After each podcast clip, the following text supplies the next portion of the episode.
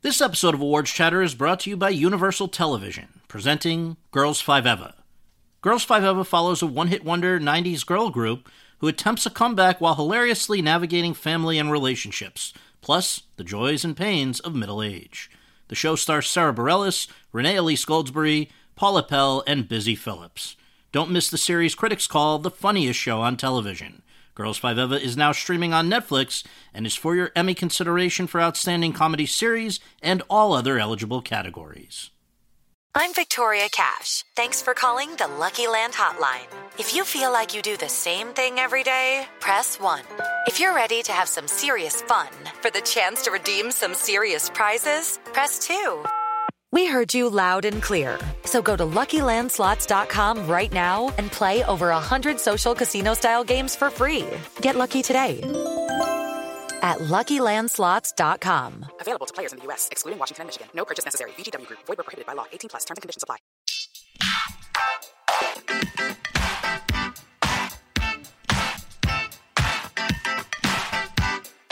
Hi, everyone, and thank you for tuning in to the 342nd episode of Awards Chatter, the Hollywood Reporters Awards podcast.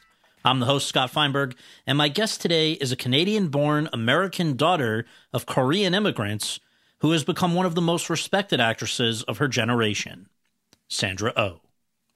Oh first made her name playing supporting roles on TV shows like HBO's comedy series Arliss, on which she appeared from 1996 through 2002, and in films such as Garry Marshall's The Princess Diaries in 2001, Audrey Wells's Under the Tuscan Sun in 2003, and her then husband Alexander Payne's Sideways in 2004, the last of which was nominated for the Best Picture Oscar and was awarded the Best Ensemble SAG Award.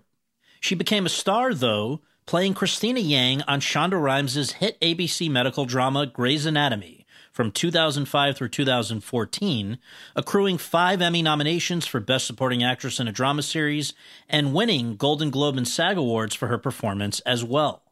Rhimes has said of O, quote, one of the greatest gifts of my creative life has been the opportunity to write words to be spoken by Sandra O. Oh.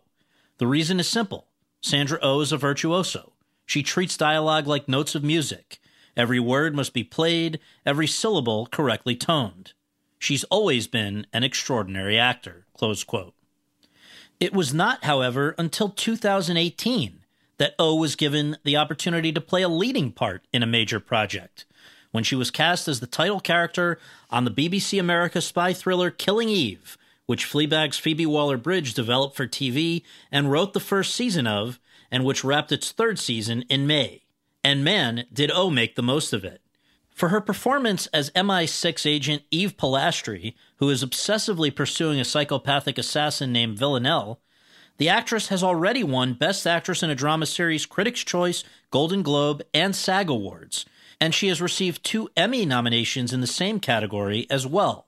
The first of which, in 2018, made her the first woman of Asian descent ever to be nominated for that top acting honor. In 2019, she was nominated at the Emmys not only for Best Actress in a Drama Series for Killing Eve, but also for Best Drama Series as a producer of Killing Eve, and for Best Guest Actress in a Comedy Series for her hosting of Saturday Night Live, and for Best Live Action Variety Special for co hosting with Andy Samberg the 76th Golden Globe Awards, as in the same one at which she also won a Golden Globe for Killing Eve. At the Emmys, she lost the Best Actress in a Drama Series award to her Killing Eve co star, Jodie Comer, but right around the same time, she was named one of Time magazine's 100 most influential people in the world. So make no mistake about it, Sandra O oh was and remains on fire. Over the course of our conversation, the 48 year old and I discussed, in this moment of racial reckoning, the impact that racism, affirmative action, and other race related considerations have played in her life and career, why she had grown despondently frustrated with the film opportunities that were coming her way just as Grey's Anatomy first crossed her radar, and how she very nearly wound up playing a different character on that show why she was heartbroken by the lack of opportunities offered to her for a number of years after she left Grey's Anatomy, and how, when the Killing Eve pilot came her way, she literally could not believe that it was she who was wanted for the leading part, plus much more. And so, without further ado, let's go to that conversation. It's time for today's Lucky Land horoscope with Victoria Cash. Life's gotten mundane, so shake up the daily routine and be adventurous with a trip to Lucky Land. You know what they say. Your chance to win starts with a spin.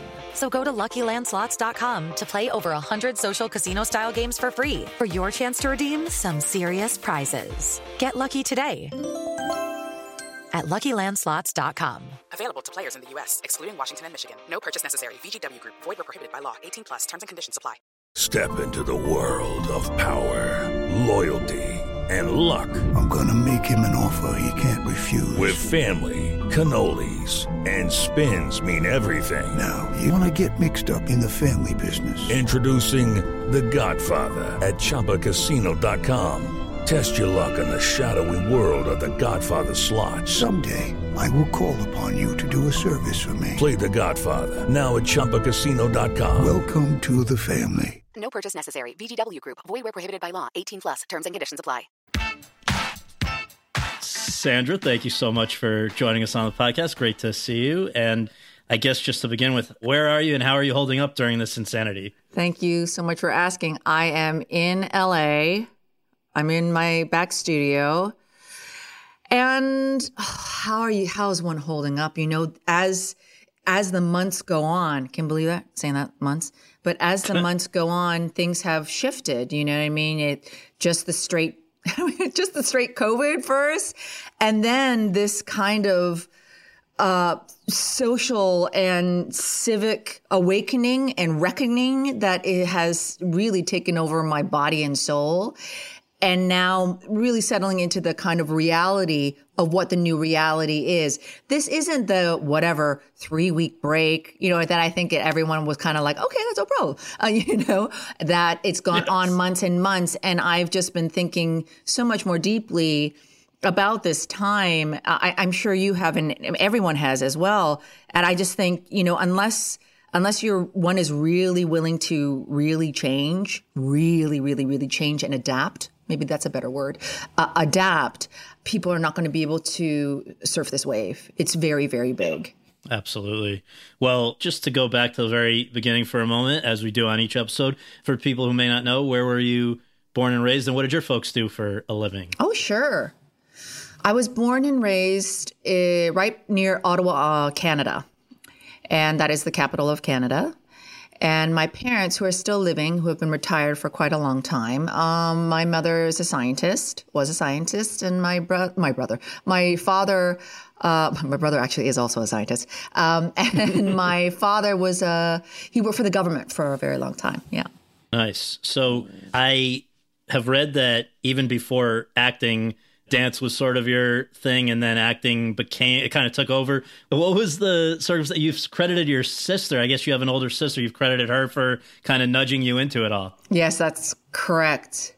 You know, I've thought about this a, a lot. You know, how you, how you just fall into these things and certain moments that you realize when you look back, even if you remember it, like those are really key moments. And that's probably when I was about 10 and I auditioned for my very first play, an operetta called The Canada Goose.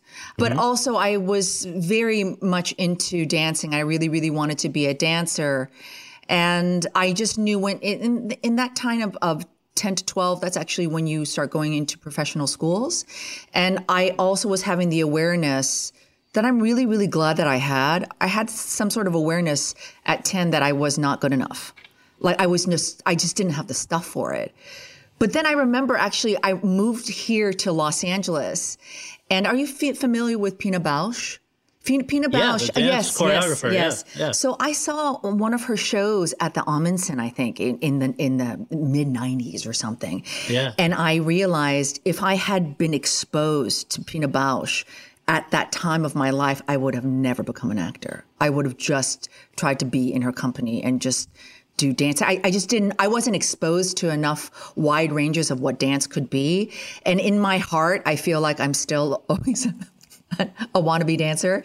But, uh, but about 10, when I, when my sister convinced me to audition for my very, very school play, that's when everything changed. So how, in just a matter of I think five years, did you wind up being a paid professional. I think your first paying gig was like 15, right? Yeah, you're right. um, you know, because, uh, y- you know, some people are really lucky that you know what you, there is a certain drive and there's a certain knowing that you have even as a very very young person so all i did was act and dance and so when i went into uh, high school really improv uh, and uh, like the improv olympics and stuff like that was really really really big in starting up in canada and we had some really really great teachers so i joined a student company in ottawa I, and I, I mean, I got to tell you, I can't believe it. Uh, I had the training that I had, not knowing that I was wanting training, but uh, it was just amazing. I, I was with that company for about four years, all through high school, and through that. Ottawa is a government town, and um, it's a bilingual town, and it's also where a lot of um, oh, what are they called? Um, industrial videos were shot.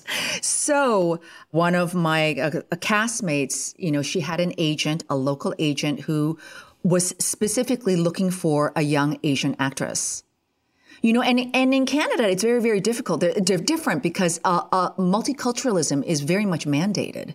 So I Yeah, really yeah. really benefited from that during my teen years because there needed to be representation. And at that time, my French was much better, and so they got like a two for one. You know what I mean? Which is like, hey, she's Asian and she speaks French, so she could do the French version too. So I mean, there there are some deep cuts that are, that have been lost somewhere in the, you know, somewhere in someone's the vault. archives, Yeah, in the archives.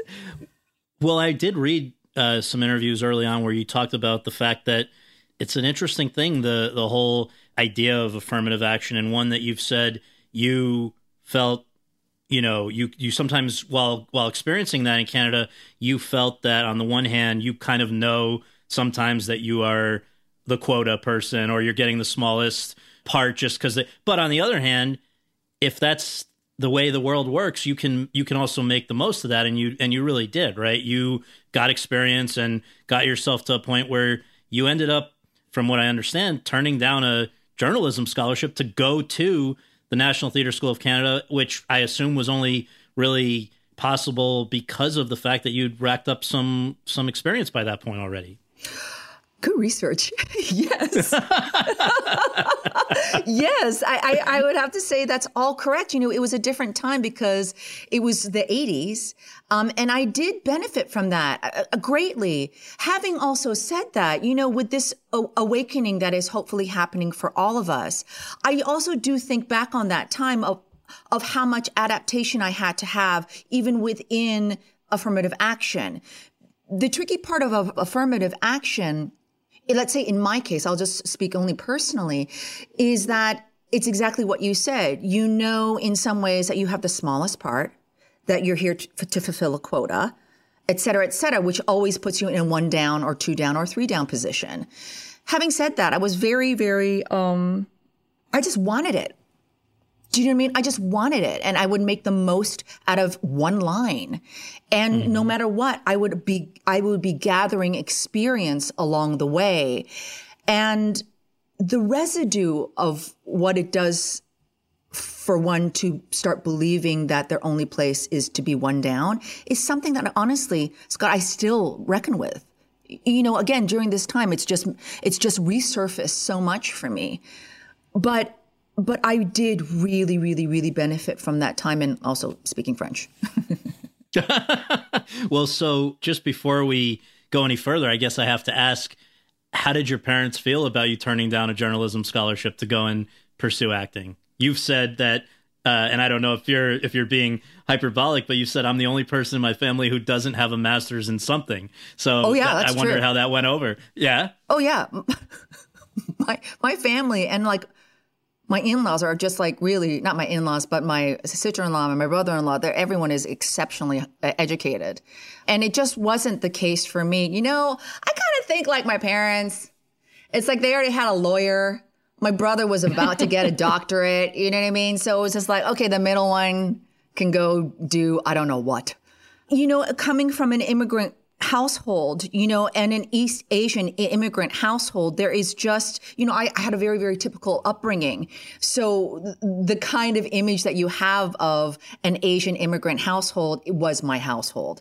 So within that, there was not a lot of understanding or openness for something that was not as mm, staid or as predictable or as secure quote unquote, let me tell you, academia is really insecure, like really insecure. Yeah. Um, so like when you're choosing what your doctorate is going to be at like 22, it's like you have no idea. Anyway, I kind of tried to make that co- like argument with my parents when my brother was getting his doctorate. It was like, what does he know? well, and I will say, I think you you certainly got the last laugh. I was at the Golden Globes. What was it? Two Januaries ago when you not only hosted but won with your parents in the room. That was pretty. So they, you know, I think they hopefully have come around. Oh no! Oh yes, they came around. They came around pretty quickly. Yeah. Yes. So you get out of school, and it seems like pretty quickly you were the lead in two features. You know, things are going well right out of the gate. Did you maybe you can just share how those two opportunities came about, Double Happiness and Diary of Evelyn Lau, and then also, you know, did you just kind of assume that this is the way it's going to be when yeah. I, I, uh, no no absolutely. It's I think about now, you know, this is one of the amazing things about aging is that you actually get perspective. And during that time when I was coming out of theater school, basically from like 93 to like 94, even just that one year, uh, uh, just the timing was right. There were, there were three, there were uh, there were two two feature films, no, one feature film, a television film, and another really beautiful short film that all asked for a young Asian woman who was about 18. Do you know what I mean? I was 20 at the time. And and I got them all. And I cannot tell you how that how that set myself up uh, psychologically or just creatively of of having stepped into a collaborative space and also an ownership place where in a way of like why not? You know here i am at the national theater school. We're all doing plays. Someone's going to go out and do whatever. Why why can't it be me? You know so i would say I really, really also benefited from that because I knew what was possible because I got it from the very beginning. Then I moved to Hollywood. and, then, and then, then, then it's, it's the normal grind of it. And it's the, no, and I yeah. know that for me, my career has been uh, just totally blessed and touched as well with a lot of hard work. But uh, I, I, mean, I've had a lot of, um, I've had a lot of, luck. You know, luck is not the right thing. I, I think that no. I've just been really, really, really fortunate. I early on, I think my my timing was just I just had great. I just happened to be born at the right time because those three three things, let's say, weren't happening in the states. No, no, and but I I also think there's got to be something kind of where you have an innate I don't know if confidence is the right word, but I want to just read back a quote that I came across prepping for this.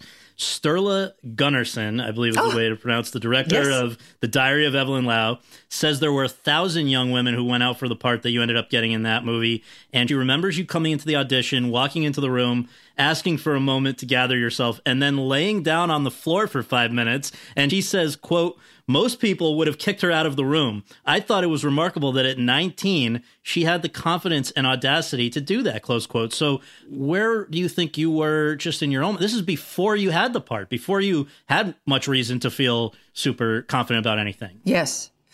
I would say, you know, I, I was just in the midst of my first year of theater school at the National Theater School. And so I was like navel gazing, you know, like five days a week. But also, I felt that, and I think the theater has this much more than television and film. I had no reason to doubt my talent. And what I was gaining from theater school was learning how to get and ask for what I needed. I did not know that world of auditioning, and I did not know that you are not supposed to ask for what you need, quote unquote right? Because that's what you're taught. Like you can't ask for five minutes or you can't do something as unpredictable as lie on the floor because you need to emotionally prepare. I didn't know.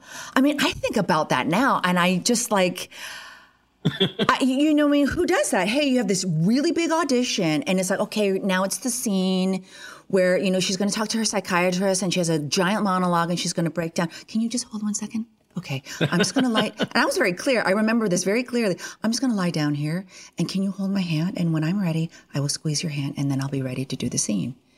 I, I, you, you, you know, you you hope that um, that every artist has enough faith in themselves. And and I will say, I'm still working to get back to her.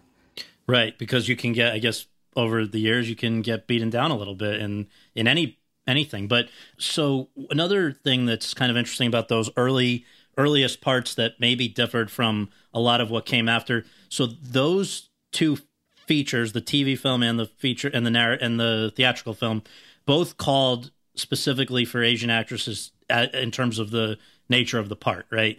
But most of the stuff that you've done since then, I think that was not the case, right? Correct. I would say yes. Gosh, I you know I hadn't even thought about it that way because here I am. I'd say now in that this point in my career, specifically wanting to return to only playing specifically Asian characters you know and and you can trace in some ways where we have been and where hollywood has been and where i think myself and fellow asian american actors uh, have been and where i hope that we are now moving towards and going back to n- not a type of assimilation where it is embracing a certain type of mainstream, which is the white mainstream. It's to actually embrace our own accents, our own histories, our own culture, and that and that's all, it's just a it's a big shift because it's it's really a, a shift in writing as well. A corollary of that, though, I guess, is that now you know as we've, as you say, as things have certainly over the years they've evolved and changed, and you know even the way we've all thought about these things. I think in the in in many cases early on, and I guess throughout your career, you were asked to sometimes play. Uh, a character who's Chinese or Japanese or not Korean. And you've talked about that, you know, when people say to you, why is that okay to do? I, I, I like that what you basically said was, well, people don't uh, hold white actors to, you know, you can only play a American or a Finn or a Brit or whatever. But is that something that also is still the case, or do you find that that even your thoughts about that are changing as a result of whatever's happening? Yeah, good good question. Well, i am going to start by still holding to that first point of the demand of specificity does not hold for white actors. So that means the actual range of what a white actor can play will be five times as large, let's just say. So I bristle at those standards being then put on actors who have clearly have less opportunity because it's just like don't, don't even talk to me about it. But right. your second question, I actually absolutely have been thinking about and have talked to some fellow actors about. It's like, hey, what are you thinking about X, Y, and Z? And we're just in a place, I think, right now because I feel there is a, a, a hopefully continuing on you know, with, you know, the parasite wave, let's just say that there's still, yeah. and the crazy rich Asians wave, let's, let's hopefully that there's still a deep interest and, um, a real movement to have Asian American stories really be a larger thread in the fabric of, of American culture and North and just Western culture, let's just say. But I know I have with like, uh, with a certain filmmaker who's a close friend of mine, you know, she wrote it specifically, you know, about her mother and her mother is, Taiwanese. And I remember having conversations with her because even the way that she wrote it, I'm like, I hear it and I can see it. And I, um, and do, are you sure you don't want to have a, a, you know a Taiwanese or a Chinese actress for this because it might fall easier to her than it does to me? And so this is the entire mm, conversation, which is then she goes, "Yes, I understand, but I want you to play it." So right. if I want you to play it, you then help me out with what falls more naturally in your mouth if you are playing, you know, a Korean immigrant woman. Do you know what I mean? So how does it feel more naturally in your mouth? And I will adapt to the actor and then shift it. And I just, it's like, it's like, it's the, it's the biggest gift. It is the absolute biggest gift. And I think we should always be up for that conversation and up for the flexibility of it. Yeah, because I guess I mean the alternative is if you just have to wait around for every English language part that's specifically for a Korean, you might be waiting for a very long time, right? I mean, it's just. I mean, if everyone was waiting that, then Right. it'd be fair. But Right. don't don't- don't put certain rules or certain demands. It's like I'd be I'd be perfectly willing, and and it's also like the only people regarding that that I would need to um, answer to are people from my own community. Right, right, right. Do, do you know what I mean? I, you know what I mean? It's like if you don't feel like my work is clear or that the character work that I'm doing is believable or honest, then I will take that. Like I will take that and then I'll, I'll, I'll work on it, whatever. But it, but if I can hold my belief in my argument and then be able to express it and share it with my community, that's all that matters. Right. So I want to ask you about somebody who uh, I believe hails from your community and also has been a part of your life since. So I guess this would make it 25 years. Who is Diana Son? Oh, my somebody God. I know that you worked with a lot early on and on the stage and in some very uh, successful things. Can you talk about that Correct. relationship? When I first got here in 95, this is before I even moved. To LA. yeah. Yes, yes. I uh, Chay Yew, who is a wonderful uh, playwright and a, and a director, and uh, he used to uh, be an artistic director. Um, oh my God, I'm forgetting the name of the theater. This is terrible.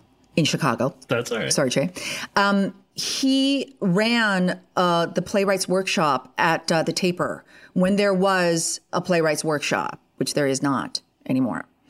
Anywho, within that, for their New Works Festival, he he chose Diana Son's play Fishes, and then I met Chay at some party. I don't know how I got there, at some party, and he put me in her play. So that was in the fall of '95, and then I went on to basically you know, Diana and I are very, very close collaborators in almost all of her plays. And now she's a very successful showrunner and a television writer as well. So, you know, I've had actually, I've been just really so lucky to have had um, numerous long term relationships with writers and writers directors, and almost all of them women of color. So, bouncing off of a project you did in 2006 with Diana on stage called Satellites, you had said in something back at that time that the character you played you modeled after your aforementioned older sister. And you said that actually a lot of the characters that you've played have been sort of in some way modeled after her. Can you explain maybe who a few of those characters th- that people would know are and why that is? Oh, Oh, that's a good one. I think I play my sister in almost everything. You know, I I do. Gosh, hold on a second. No one's ever asked me that question. I need to try and think about what I've what I have done that um that I've put, oh definitely satellites. I did a film with um, Mina Shum called um, uh, Meditation Park. Definitely playing my sister. But I, I, always feel that somehow my influence, my sister's influence on me, um, has shown up in, in in numerous parts. But those two I can definitely point to. What is it about your sister that you think you most end up inhabiting? There is something very normal in my sister. So in in a way that she is the every woman. Do you know what I mean? So she is the every woman in terms of her relationship with her ch- children. She's the every woman in the relationships with the stresses of her job or her partnership. There's something in like she's every uh, the every woman in that she is sane. That you know what I mean. She's not an extreme character. Do you know what I mean? Like you know that she's a she is that re- very relatable character. I think I think that's my entry point in in a way of really being able to know who that person is because I don't necessarily think that I'm that. Are you you're more of a eccentric kind of person? No, I don't think that I'm eccentric, but I know I don't have a normal life. Do you know I don't I know I don't have a very, you know, when you're thinking of a normal t- typical life, I know I don't have it. So Right. but my sister does. So let's. Uh, I think you know we've we've gotten up to about ninety five, and then I think it was 95, 96 that you, as you say, you came to LA and had your first maybe interactions with screen agencies, screen representatives, uh, potential people to represent you in this business. I have heard a story. I hope it's not true, but I would like to ask you, what was your first interaction with an agent? Was there somebody who? Oh no, I can, t- I, I can tell you. I can tell you that one. That was really bad, and I'll say who it was because she's pa- yeah, she's passed now. It was Susan Smith. She's a very, very powerful agent. I, I somehow don't even know how I got that. Which agency is that? Oh, it was hers. She's oh, just oh, a yeah. Anyway, uh, she's a powerful agent, um, and uh, somehow I got a meeting with her. And I'd say, when I think about it now, that was uh, one of the. It was extremely destructive meeting for me. I was so young and so, you know, hopeful and open and the way that she approached me in the way of saying, I will tell you the truth, and the truth is you don't belong here, to encapsulate the messaging was exceptionally painful. And I now know how insidious that type of messaging is because in some ways it was couched in a very straightforward, honest kind of conversation. And then, you know, it was basically, you know, you should go back to your country, Canada, and go get famous. And that's kind of like the only way that you can kind of cross over here because I already have an Asian person in my roster and she has an audition in like whatever, six months.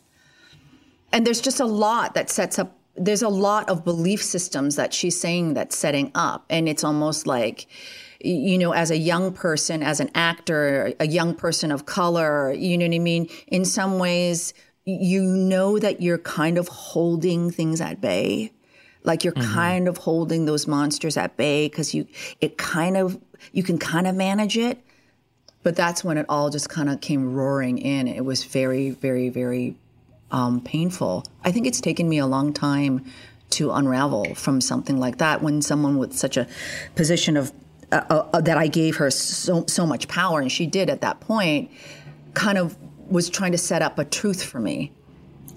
And um, yeah, also, you know, we all have these brutal stories as an actor, and and I think ultimately, you know, it informs you as an artist and it informs you as an actor because only this it's not only the strong will survive i don't like those terms but it's just like you got to weather those things.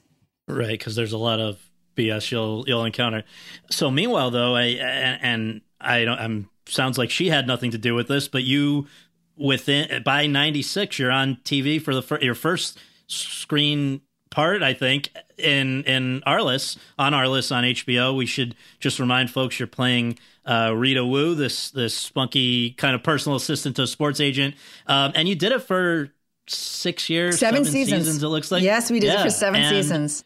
So was that a good way to kind of establish yourself in the business? Was that an enjoyable run or or was it uh, oh my how, god how do you look back on that dude yeah when you i think about this right so that is early early early hbo and we were like like the weird stepchild that you know what i mean we were during um god albrecht's reign and yeah. um it was just like it was just such early days of HBO. No one kind of knew what, you know, no one, it isn't, it wasn't what it is now.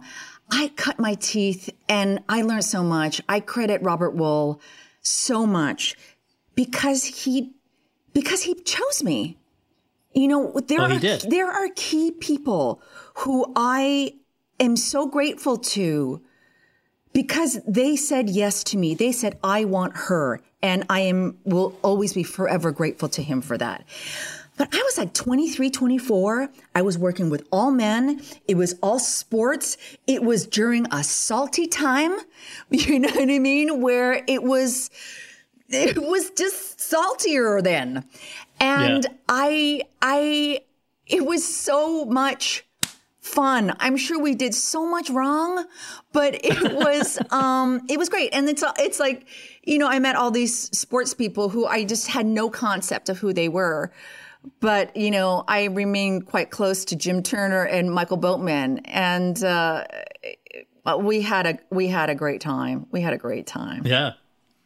Well, so uh, meanwhile, I think so, some of these sort of overlapped with the end of that, and but I just going to mention a few other things where people, if they think back, maybe they didn't realize it was you at the time, but now if they go back, they'll see a small part in the Princess Diaries in 2001, uh, one episode appearance as a porn star in Six Feet Under. Oh yes. Uh, around the same time, and then uh, a part that was in a pretty big budget film.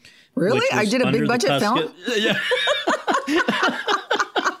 this one, yeah. I mean, I, I remember seeing this in theaters. This is Under the Tuscan Sun. You were the pregnant lesbian friend of Diane Lane's character, and you said at the time, "quote." I know for me to be in any film over $3 million, there is someone pushing for me because I am not an easy sell, close quote. Who was pushing for you in that one? Audrey Wells. Audrey Wells, okay, yeah, director. it's yeah. Audrey Wells, and even that, I you can hear you can hear even in that quote the belief that I'm difficult, Did that I'm a difficult. Were people saying that? No, no, no, no. But the belief that Yeah. I have that I'm a difficult sell. Right? Right, And in some ways, this is why Audrey Wells was one of those people in my life who said, I want her. And so I did her first, her first feature that she directed, which was Guinevere. But actually she wrote, or she, I know she did a, a pass or wrote, um, the Princess Diaries. And actually, I just finished her last film, the last film that she wrote, um, which is called Over the Moon. So I did four of her films. Um, but she was one person who said, No, I want you. And I'll be forever grateful to have, you know, been able to say her words numerous times. Well, so that was a again a big movie, but you have you also said quote, and I'm hope you don't mind me keep going back to old quotes, but it's kind of um, quote. After it came out, I couldn't get a fucking audition. The only other role I the only other role I got was another best friend, and they said to me, "Well, you've already played a best friend, so we're not going to cast you." Yeah. And that was a close quote of what they said. But you then went on to say that was a turning point for me to go back to TV. I'd hit the glass ceiling of playing the best friend. So I believe that it was at that point before you went and then did Sideways, but uh, Sideways came out before what I'm about to bring up. But I think Grey's Anatomy entered the picture at that point before you went and did Sideways. right? Yes, th- there's a lot of overlap because ultimately, when Grey's came out, it was it was just after Sideways had come out. It's interesting.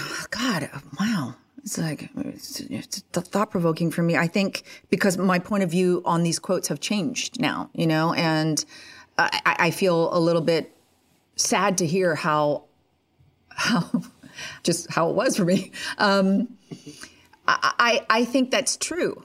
I, I think that's true. And I will always be forever grateful to television, the medium of television. And I praise the medium of television and how it has changed because its embrace includes me. And uh, for film, you know, I've thought about this lately. It's just like, who cares? meaning this why hold these things like you know like when you're when you with that quote of like i'm trying to go into other films and it, it seems to be very very boxed in and you can already feel feel the ceiling because you've already done that type of role successfully in one film i think about it now why do i want to hang out with you Right. Right. why why right. should I give why should I give two breaths of my talent and time to you? You don't want it. Why am I it's a bad boyfriend thing. It's just like why am I texting you? You're terrible. You're never going to text me back. Why am I texting you? So so be, so I, I went back to television because also for me in the workhorse way I think mostly comes from theater, I like acting. I love acting and I want to act more than you know 5 weeks out of the year. Which is really from what you were saying at that time what it what it ended up being. If you're only doing a few movies and small parts that would get i could see getting frustrating.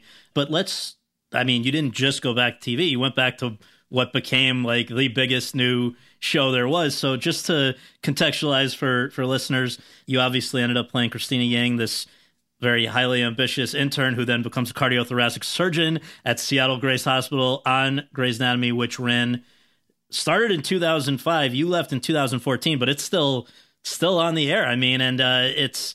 But let me ask you about the origin of that because you've said and others have said the part of Cristina was originally scripted for a quote unquote petite blonde, and that I believe you were originally approached or somehow it came up that uh, the part of Miranda Bailey, the resident supervisor. So how did it work out that you wound up playing Cristina? I don't know. I, you know, I gotta dig up the original pilot, man, to see who was described as the petite blonde. Because I somehow think that it was Bailey because it was such a great thing to see Chandra Wilson playing her. I originally went in for the role of Dr. Bailey, and I actually auditioned. I had my first audition of Dr. Bailey, and um, at that point, I wanted to shift my career in the way of like I don't want to play the person of authority. I felt at that time because I played a, an assistant that you know I was uh, I, I was still in my late twenties, early thirties, and people thought that I was much older. And so, in that type of kind of st- actually thoughtful, strategic way, I was like, I don't think it's, I don't think I want to play the person of authority. I want to play the junior because at that point, the only other part that was open was was for Cristina. And also, just dramaturgically wise, I was like, this is the better, this is the, sorry, I shouldn't say better, but this was the more interesting part for me because um, she was the foil. She was the other side of the lock and key to uh, Meredith Grey. And I was like, I want to play that part. you know, and she was also like really tough, and I, I and I, I, I liked her acerbicness, and I liked her spikiness. Absolutely. Well, before we go any further with Grey's Anatomy, let's now go back just because for the consumer, they would have first seen you in Sideways, which I have to say is definitely in my all time top five. I love it so much. I can quote every line. And uh, you were, of course, Stephanie, who was sort of uh, the, well, the single mother, promi- a little bit promiscuous, poor girl at a, what do you call it, a winery, I guess it would have been, winery. So at that point in your life, I guess we we can just to set the scene. You and Alexander Payne got married in January 2003. Six months later, apparently, is when you guys shot this film. How early on did you even know that this script was coming together? And did you always know that you were going to be or wanted to be a part of it? Just how what how did you end up being uh, Stephanie? Oh gosh, what are the dates? When Alexander was you know, you know, because these scripts they they take years to develop, you know, and um, from the uh, Rex Pickett novel Sideways, Michael brought the script. I'm not, not trying to remember, but Alexander asked me to play Stephanie. I was probably the first person cast because he asked me to play Stephanie, uh, and then he and Jim uh, Taylor wrote the script. We shot that in um, I want to say late late summer fall of 2003, August 2003. Yep. And I think everyone, when we were shooting that, knew like you, ne- you can never know what something is going to do, how something is going to hit, but you know when you're on a special project. And I still think of that time and I wonder how the other cast members and, and, you know, HODs and even if Alexander feels it's like, oh, that was such, for me, it was such a special time. It was, it, it was also time, like, honestly, when there was a little bit more money. You know Yeah, what I mean? It's like it's like Yeah. let's just think of it. It's like we're in the we're in the early aughts, early to mid aughts. There was just a little bit more money for a, a, a- of a picture at this budget. I mean, I don't know how many days of shooting we had, but it's like y- y- y- you know the past couple movies I've done have been like mm, 19 days. Do you know what I mean? To shoot a feature film, and I just remember, you know, Sideways going on for months. You know what I mean? So with that, you, you know, he was able to set a beautiful pace. And because we were mostly all on location in Santa Ynez, uh, you know, Los Olivos, um, a Buellton kind of area just north of uh, Los Angeles, the way that I think that the cast and, and the crew came together as a unit and really, really making the same thing all influenced, I think, the movie. When people have asked because many people have asked me, was it a lot of fun? Because it looked like a lot of fun, and it was. It was a great time. I'm glad to hear that because uh, it's just such a powerful movie, and uh, and it's interesting that you you had said around that time that you found people even on the production when they would come onto the production and they saw their these two female parts, yours and then Maya played by Virginia Madsen when they, I guess, had only seen it on the page or heard who these characters were, they sort of assumed that you were going to be the other one. Why would that have been?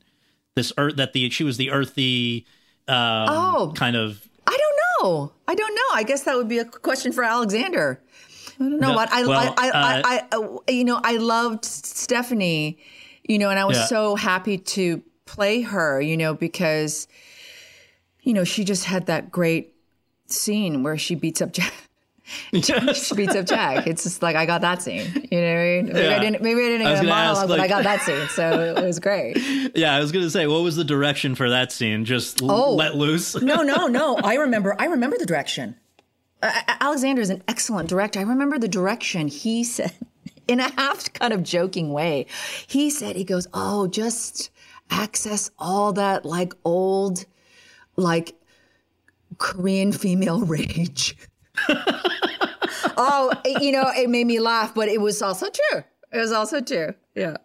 It's great. It was a and I'll great just say direction. one one last question about that movie was um you know, another memorable scene. That was that was sort of the end of your relationship with Thomas Hayden Church's character, but the beginning was when you refill his glass very heavily and he says, "Oh, you bad girl." To which your character responds, "I know, I need to be spanked."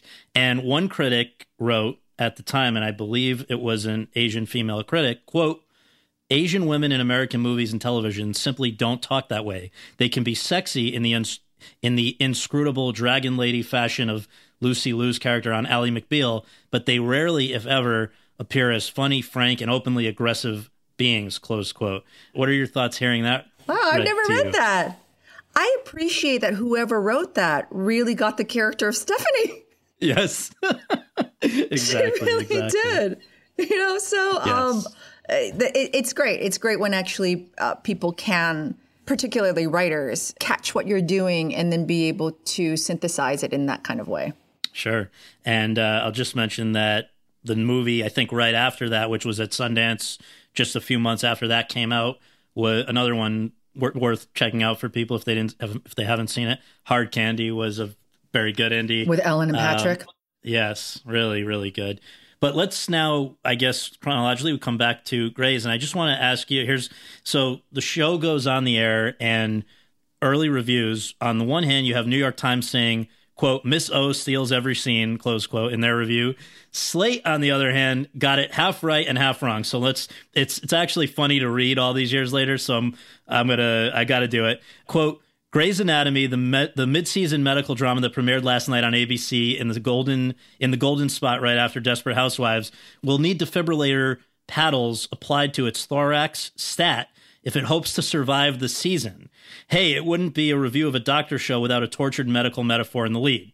But the nearly inevitable demise of this warmed over combo of ER, Sex in the City, and the paper chase may yet lead to something good. Perhaps, like a selfless organ donor, the show will pass on the best parts of itself to another show that can really use them, and the most functional organ on Grey's Anatomy, its delightfully bilious spleen, is Sandra Oh.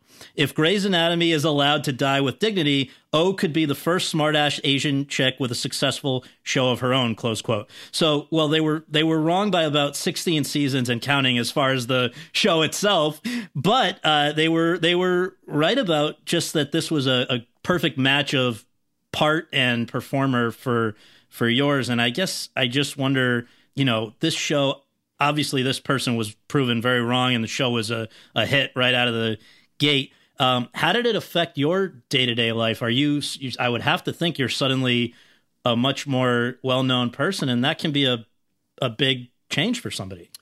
Oh yes, it was traumatic. it was, Was it? it? was traumatic. It was traumatic. It's uh you know, again, this is uh oh my gosh, how many Oh, 15, 15 years ago? 15 No, more than that. How many years ago was this? I can't do Well, math. so it went on. Wait, 16 went on years ago. 2005, 16 15 years ago. 15, 16 years ago, right? Um, So everything is different then. Social media was not what it is. Um, uh, you, you know, people didn't have phones the way that they do now.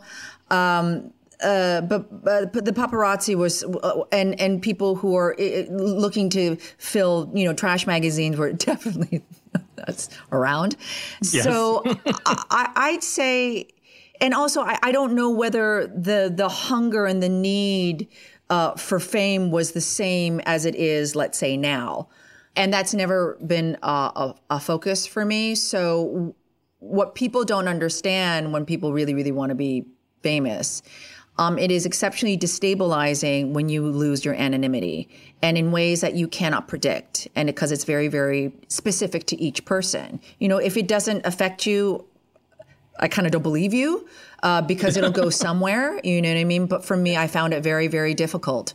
And I had to do like uh, constant therapy just to be able to manage the energy overload of it. So it was very, very stressful. You know, it, it comes with a lot of other things as well. But your question regarding what was the change like, it was very, I found it very, very challenging. as you say, it's not something you can know what you're signing up for ahead of time. But once it happens, is it something that you ever wish you could go back and rescind, or is it is it worth the price that that that comes with getting to do things like that show? Oh, that's a good question. Because I think that question inside that question is is is how how have you lived your life? You know, it was there are times where I thought I, I uh, the workload and the stress load was really really high and I didn't know I felt like uh, it was it was just very very very high. And specifically. And we should say you you guys with that show were doing like what 27 episodes a season or something. No, we Crazy? we usually did. We did we, definitely tw- twenty two. Sometimes it would go to twenty four Yeah. in the early days. Uh, I'm not exactly sure where it's at now, but uh, I don't regret anything. Do you know what I mean? Because I made it through, and so I'm ha- happy that uh, you know I made it through. It was t- tough, but I'm I don't regret any of it. and the and the best part of that experience with that show and that character is it that it was such a complex you know uh, just roller coaster of a of a storyline that she endures i mean i don't think that many people get to play a character over 10 years and and kind of uh experience that so i guess i'd be curious what that part of it's like I think it's one of the rarest opportunities for an actor to have. You know, I you know, I'm just thinking of oh my gosh, what's that wonderful actor who played Tony Soprano who passed? oh yeah gandolfini yeah Like I I I, I'm sure that he has spoken about it. He had spoken about it. Um, but something like that, you know what I mean? Like you have, it's taken up and it has been a burden. It has been difficult, right? I feel the gift to be able to play a character and a character's growth in real time is so rare. And that the character that you play is actually growing, which is very difficult on television. You know, on on something like that, you couldn't be doing. You know, it, it and it just happened to be that uh, Cristina did grow, the character did grow, and it was believable because people grow in mm-hmm. 10 years.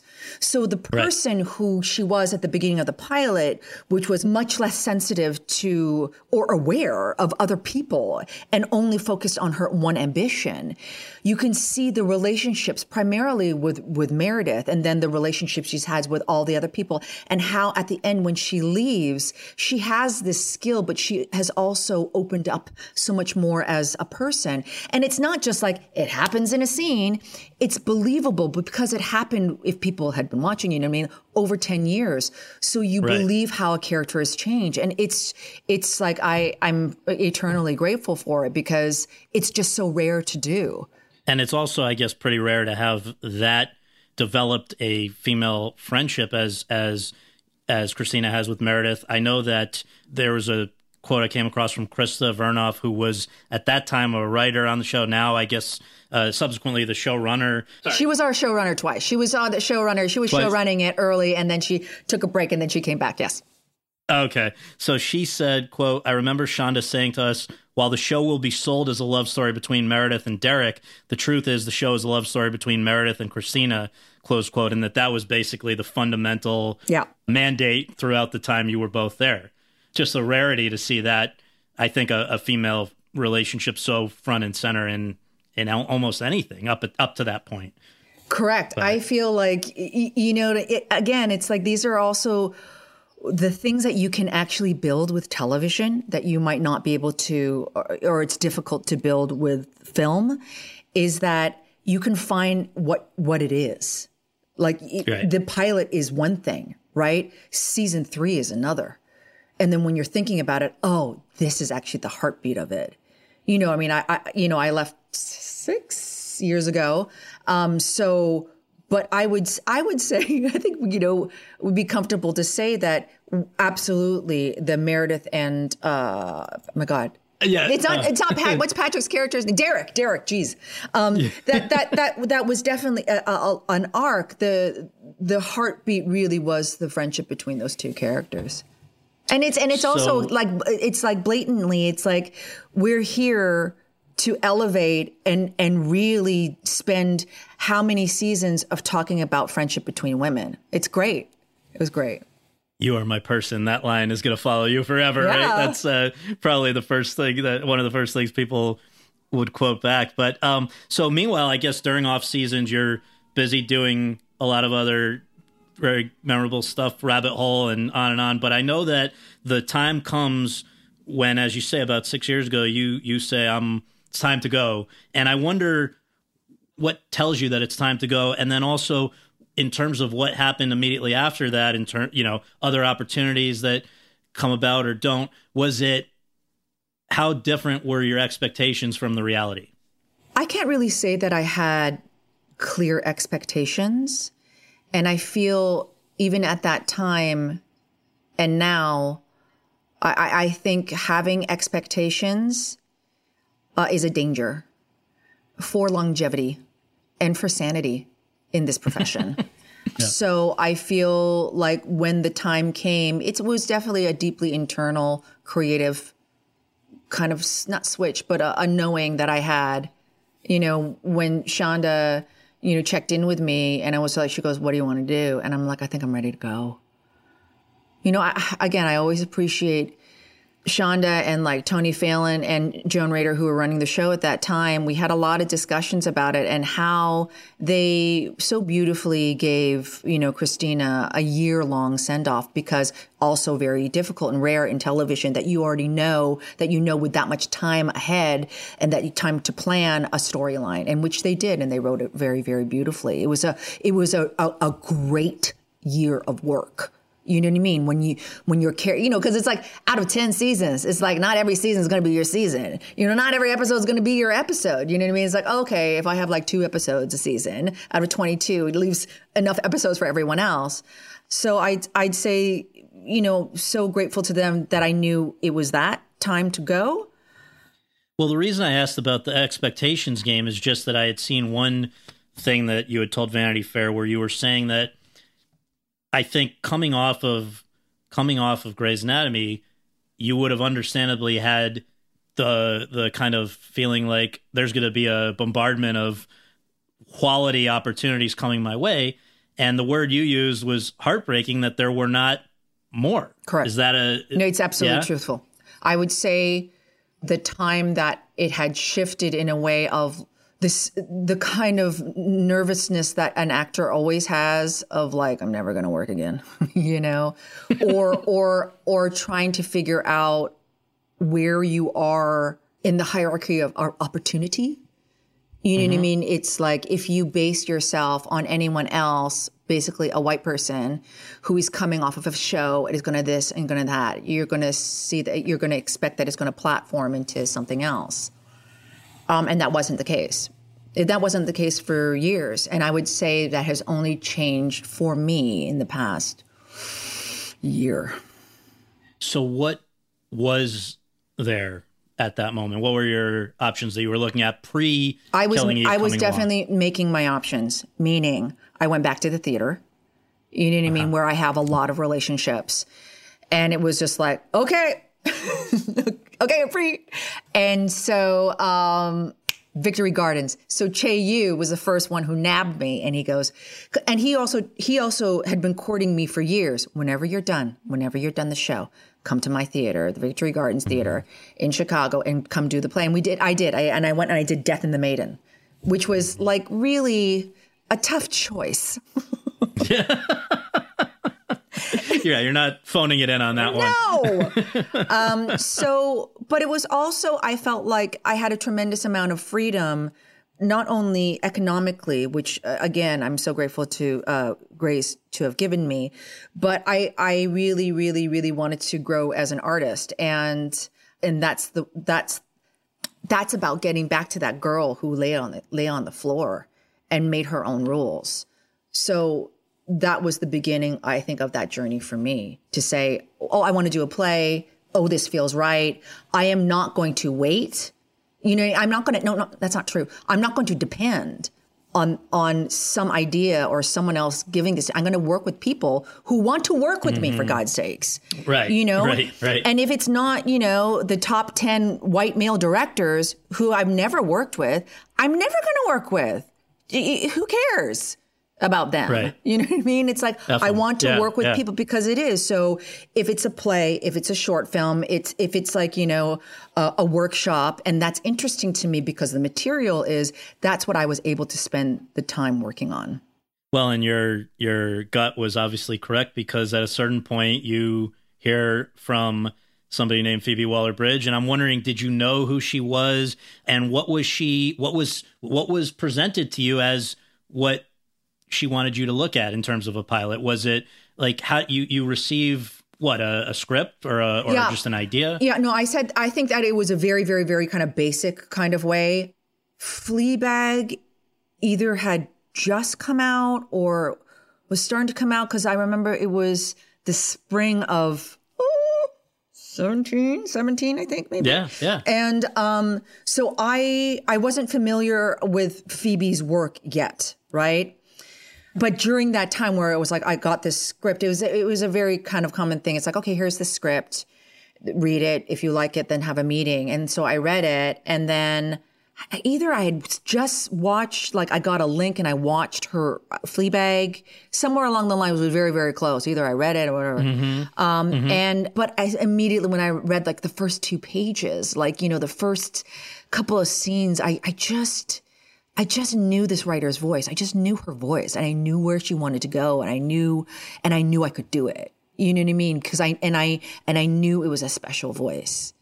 Um, now, this may be fable or I don't know, some but I read that you get you're reading the pilot and saying, you know, who is she asking me to play? here?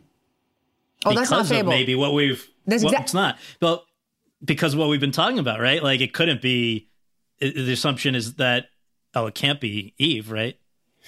Yeah, I mean those are the those are those very rude awakening moments that I that in some ways you hope you all everyone has. Like example, what I'm hoping that we're all having now with Black Lives Matter to look at our mental conditioning. You know, and how deep it has gone. And so in that moment, and I wasn't even reading the pilot then, I had opened my phone and I was scrolling. I was like scrolling. I was scrolling. It's like, I don't get it. Who is that? Who is it? Who am I, who am I playing? I don't get it. And then when it was Eve, it was just like, you, you know, you spend your entire career trying to not only see yourself, but, you know, so your community can be seen. And in the moment where, where the world is asking you to see yourself, you can't. Uh, it was, it was, um, you know, I still deal with that.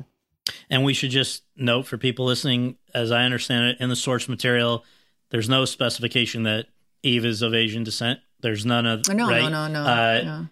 Now, one thing I also wondered though, was it specified that she was American or could she have been Yes. British? Yeah, no, I think that was also in the way that the deal happened. They wanted to have, and I think this is like actually so excellent, the hybrid of a British show with an with an American feel to it. And and really the only American feel to it was me. You know, because Killing Eve is a British show. But when you put a, an American or another cultural element to it, it just tweaked what we know a British show to be in, I just think, quite a great way. Um, and, and it Eve's was a an outsider. Yes. She's not right. I mean, and we should just, I guess, I should take this moment to very briefly remind people this is a married American living in London who starts out as a frustrated, desk-bound person at MI5, but becomes a foreign intelligence specialist at MI6 and winds up in this amazing, what has often been described as cat and mouse situation with a villain uh, uh, known as Villanelle, appropriately. So, and to that point, were so you're on board. I think first was there was it you sitting there reading with a variety of different people before they arrive at Jodie Comer, or how did how did they know that you two are going to be uh, good good with each other? You know, there was a screen test with uh, a couple of actresses, and Jodie was one of them. And uh, they came to Los Angeles. Jodie came. I just I remember it so clearly, and we were just in like some crappy office in the valley, and you know we had all these like uh, like a computer, a phone, another camera, recording her while they were z- not even Zoom at that point when they were just like FaceTiming and Skyping in. And uh, we did that uh, audition, and um, you know it was Jodie. Now, it, if you were given truth serum, and I know that you guys are are now very big fans of each other, but at that moment, would you have said, based on the people that you read with, was it clear that she was the one who should be cast, or was there were there were there arguments for others as well? You know, there are a lot of talented actresses. Absolutely. Jodie is exceptionally talented, and what she had so strongly um, at such a young age uh, that she carries is a certain type of gravitas, actually, a certain type of natural. It's not it's not darkness, but I would I would probably say gravitas. And it was so funny what what at that point you know Phoebe and and Colin the producer did and and and and Sally didn't quite know was if Jodie had the right kind of spice or quirkiness or, or, or Right, right, weirdness right. of uh, of Villanelle. And of course we know that she does. And what she created was so odd and delicious. So but it, it is that. And you know she's uh, a, a great dance partner. Just to read back to you show goes on the air april 8th 2018 and buzzfeed just as one i thought they put it great. So here's quote there's something expressly poignant about seeing o with her business casual garb and her hair in a bun at the center of killing eve eve is funny and dorky eager and intense possessed of so many of the qualities that made o shine in those supporting roles not discarded now that she's been bumped up to lead but burnished a refreshingly unromanticized character dropped into a lurid conspiracy, not as a joke, but as the point. It's not even that Eve is a rich role, though she is. It's the expanding of imagination that she represents, the promise that writers and directors and showrunners can see a place for an actor like O, not just on the sidelines, but at the heart of the story, close quote. I thought they, they Wow. couldn't put it a lot better than that, right? and it's but it's there's a real truth to that, right? The the root of the point I think is that the things that made you great when you were only given the opportunity to pop in and out of things in years past, it's not like those are gone. That is at the core, the eccentricities of this character who's now been so embraced. There's something nice about you didn't have to change to it's people people changed people came around to you. Finally. you know, there's something I think that that writer said. If I'm picking up on it, it's uh, expanding imagination. I think that they might have said Yeah. something.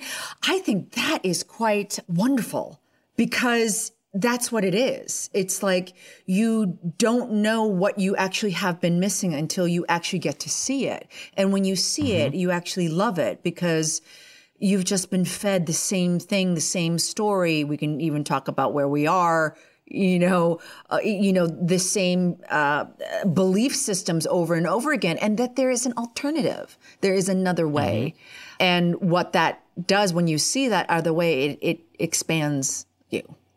And I think one of the great things about Phoebe's work in a number of things, but certainly in this, is the you in in one moment could be doing could be asked to do and you and you pull it off in a way that I don't know many others could, but just go from the darkest of stuff to the to the lightest. Of, I mean, you mentioned about the scene in season one where there's a crack in the bus stop partition and she shatters it, and this is right before meeting uh, Villanelle, I think, for the first time or seeing, Vill- you know, and just that there's a lot of subtext, there's a lot of jumping from drama to comedy that keeps it feeling just different than anything else that I can think of on TV, right?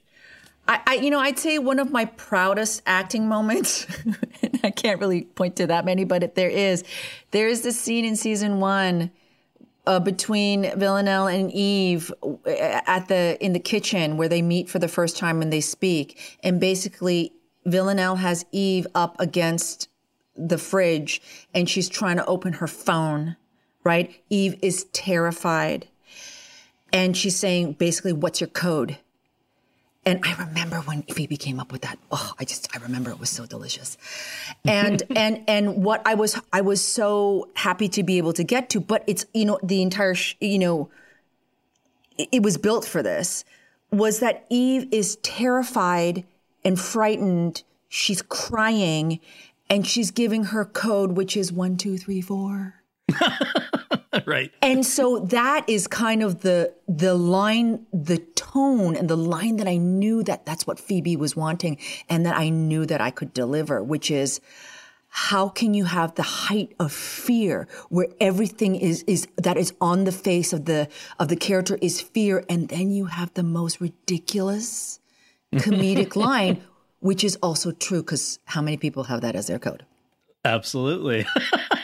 and and it sounds like so you're also I believe a co EP on the show and and that's not just like a token thing. Like there I read that the way very memorable way and I'm not going to get specific because I don't want to spoil for people who still need to catch up, but the very memorable way season 1 ends for for instance where there's kind of a the tides have sort of turned in a way that's that emanated from the mind of Sandra Oh, I believe. Oh right? no, it, it, was it was definitely a collaborative thing, and I think for me, I feel like that's where I work the best with all our showrunners, and and you know as. Uh, as an actor who's able to grow in this way, the need or the desire to be uh, to take on that EP role for me has always been a creative one. I always want to have a creative collaboration with a writer uh, within television, actually in, in, in any kind of medium. So that's where I've been lucky to have that.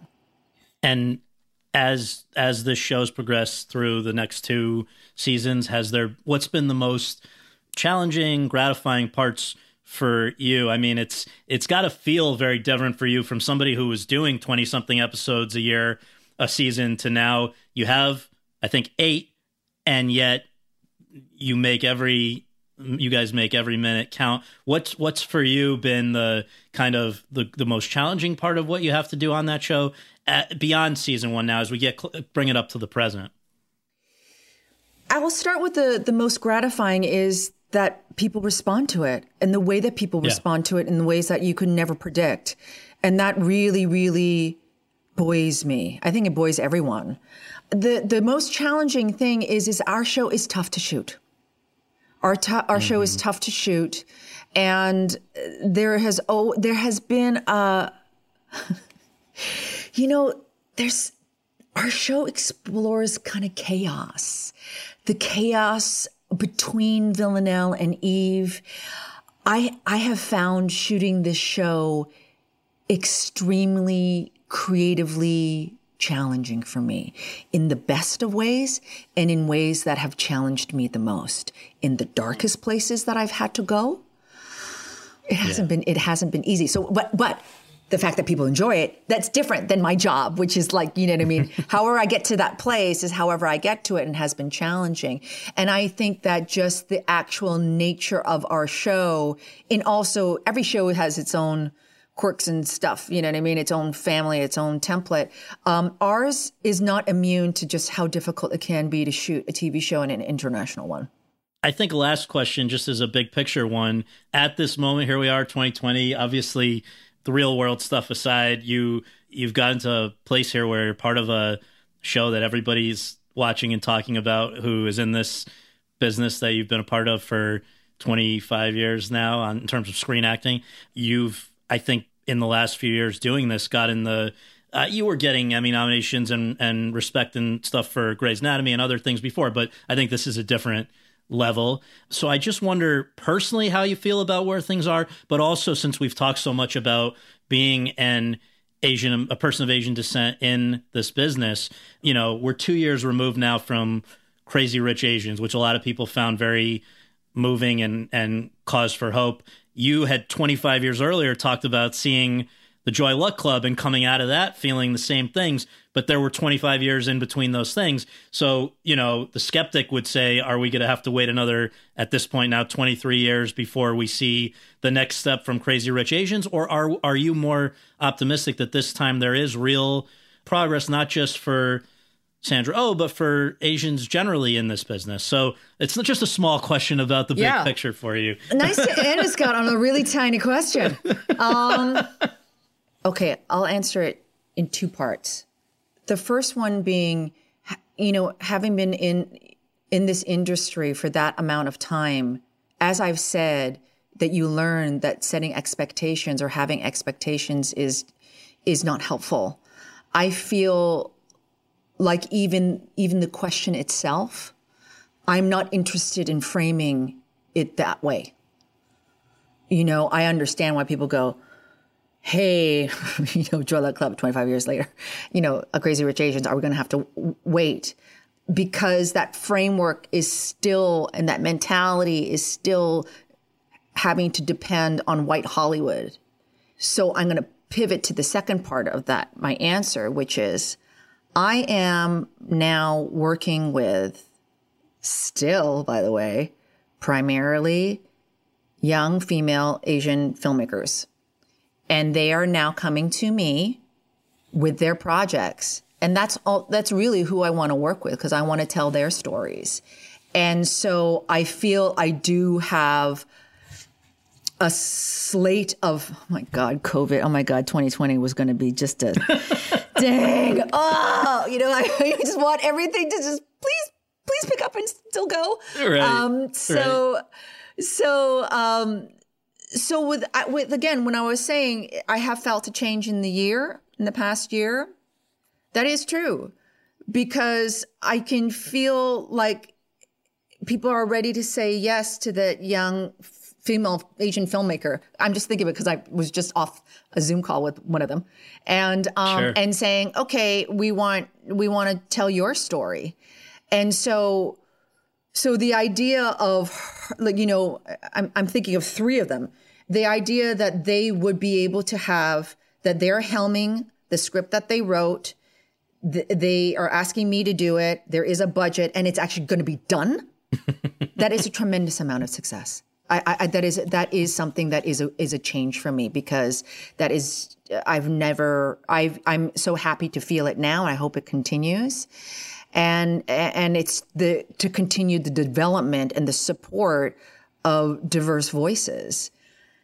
But going back to that first point is is like my thinking has shifted. I'm not. I don't want to. Why do I want to work with people who don't want to work, work with me? I don't care. You know what I mean? Mm-hmm. I want to work with people who, who, and I'm also interested in certain type of stories that are just closer to me. And I feel for the first time that I'm really going to be able to be a part of that storytelling. So a shift in, and I ho- also hope that shift for all of us to even start opening up how we frame these questions or how we frame development or how actually how we frame change. Because this is definitely one thing that I've said for a long time is that it is slow. It is slow. And so, and it has to, if it's really going to be real, it, you know, it's about changing your own thinking about not caring about one thing that you've c- cared about for whatever your whole life and then focusing on something new. That's true. Well, you're terrific. I thank you so much for doing Thank this. you. And uh, I really uh, look forward to seeing what you do when we're all freaking liberated from, from this insanity. So, Same. uh, but yeah, in the meantime, thanks again. I really appreciate it. Thank you.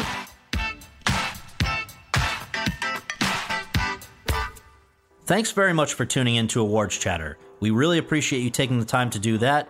and would really appreciate you taking a minute more to subscribe to our podcast for free on iTunes or your podcast app and to leave us a rating as well. If you have any questions, comments, or concerns, you can reach me via Twitter at twitter.com slash Scott Feinberg. And you can follow all of my coverage between episodes at thr.com slash the race. Finally, be sure to check out the other podcasts that are part of the Hollywood Reporters Podcast Network, all of which are excellent. Lesley Goldberg and Daniel Fienberg's TV's Top 5, Seth Abramovich and Chip Pope's It Happened in Hollywood, Carolyn Giardina's Behind the Screen, and Josh Wigler's Series Regular. On behalf of all of us at The Hollywood Reporter, thanks for tuning in. Hey guys, it is Ryan. I'm not sure if you know this about me, but I'm a bit of a fun fanatic when I can. I like to work, but I like fun too. It's a thing. And now the truth is out there. I can tell you about my favorite place to have fun Chumba Casino. They have hundreds of social casino style games to choose from, with new games released each week. You can play for free anytime, anywhere and each day brings a new chance to collect daily bonuses. So join me in the fun. Sign up now at ChumbaCasino.com. No purchase necessary. Group. Void were prohibited by law. See terms and conditions. 18 plus. It is Ryan here, and I have a question for you. What do you do when you win? Like, are you a fist pumper? a woohooer, a hand clapper, a high fiver. I kind of like the high five, but if you want to hone in on those winning moves, check out Chumba Casino. At ChumbaCasino.com, choose from hundreds of social casino style games for your chance to redeem serious cash prizes. There are new game releases weekly, plus free daily bonuses. So don't wait. Start having the most fun ever at ChumbaCasino.com. No purchase necessary. Group. Void were prohibited by law. See terms and conditions. 18 plus.